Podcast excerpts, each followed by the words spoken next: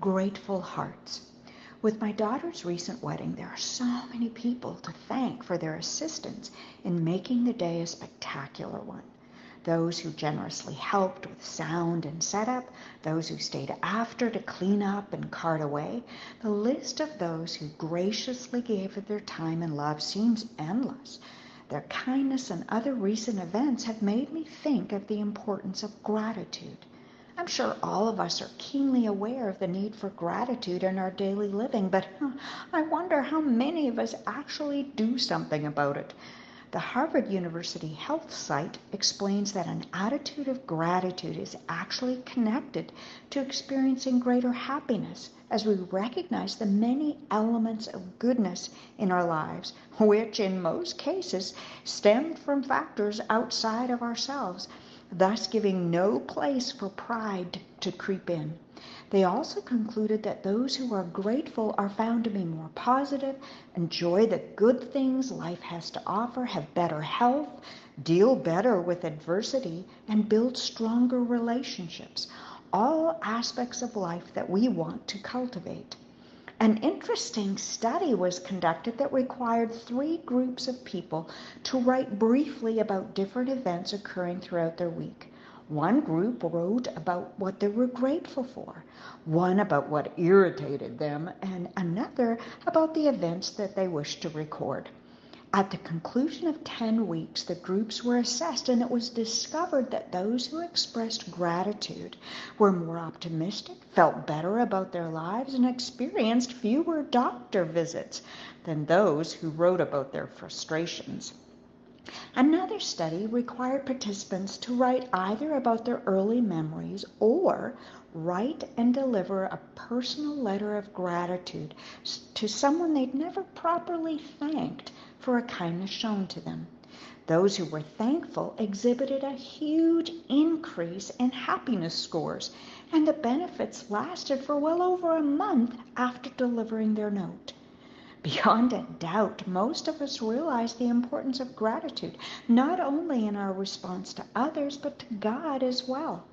I remember one of my first Christian books after accepting Christ was on the power of praise.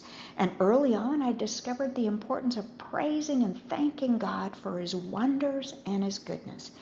Yet when I did a word search on thankfulness in the New Living Translation, I actually found very few scriptures related to this or other similar terms. Far fewer than 50, actually, especially when continued compared to a word search on love, which draws almost 800 verses, and peace, which draws almost 400 verses. Still, given all that God has done for us in offering His Son for our salvation and giving us the Holy Spirit for our sanctification, let alone His constant care in our lives and continuous answers to prayers, His goodness is overwhelming. Thus, a careful look at what his word does say about thankfulness is definitely worth exploring. David, our Psalter, despite the struggles he experienced with Saul, the Philistines, and even his own family, wrote and sang constantly about praising God with our entire being, as we read in Psalm 86. I give thanks to you, O Lord my God, with my whole heart, and I will glorify your name forever. In fact, his heart was so filled with praise to God that he organized choir directors to lead the choirs in hymns of praise and thanksgiving to God. This is undoubtedly the reason that we're admonished to come into his presence with thanksgiving and to enter his courts with praise. All of us realize the joy of corporate worship and recognize how our souls have missed the beauty and magnificence of our worship time in church during COVID. Now that we're back meeting together, how joyful it is to raise our united voices in praise, as it says in Psalm 92. It is good to give thanks to the Lord, to sing praises to your name, O Most High, to declare your steadfast love in the morning and your faithfulness by night. And what are we told to thank Him for? Well, let's begin with his steadfast, enduring love, as it says in Psalm 106. Praise the Lord. Give thanks to the Lord, for he is good. His love endures forever. and his wonderful deeds in Psalm 107. Let them give thanks to the Lord for his unfailing love and his wonderful deeds for mankind. For strength and protection. In Psalm 28, the Lord is my strength and my shield. In him my heart trusts, and I am helped. My heart exults, and with my song I give thanks to him his triumphant answers to prayers when the ark was returned to Israel, and David, in his exuberance, wanted the whole world to know what God had accomplished. And sometimes, as Asaph reminds us, thankfulness comes even when times are difficult, and our praise becomes a sacrifice of thanksgiving, as it says in Psalm 50.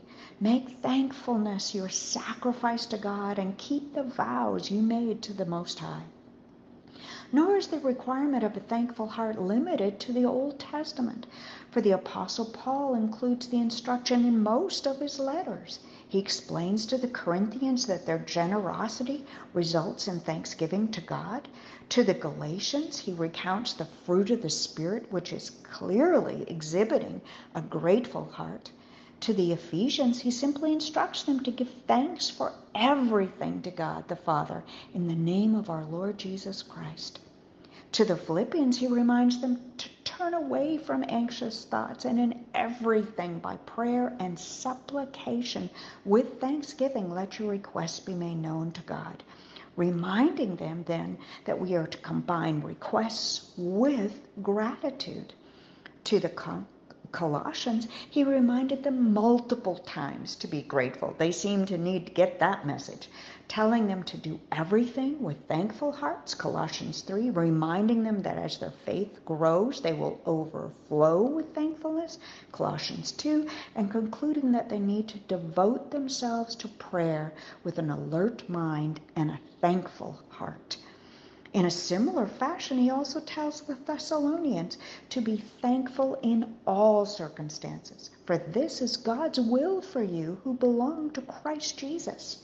And when he writes his spiritual son Timothy, he prompts him to remember that God, everything God has created is good, and nothing, even the hard times or disappointments, are to be rejected if it's received with thanksgiving because it's come through the loving hand of God. Certainly, we see that as we read the entire book of Job.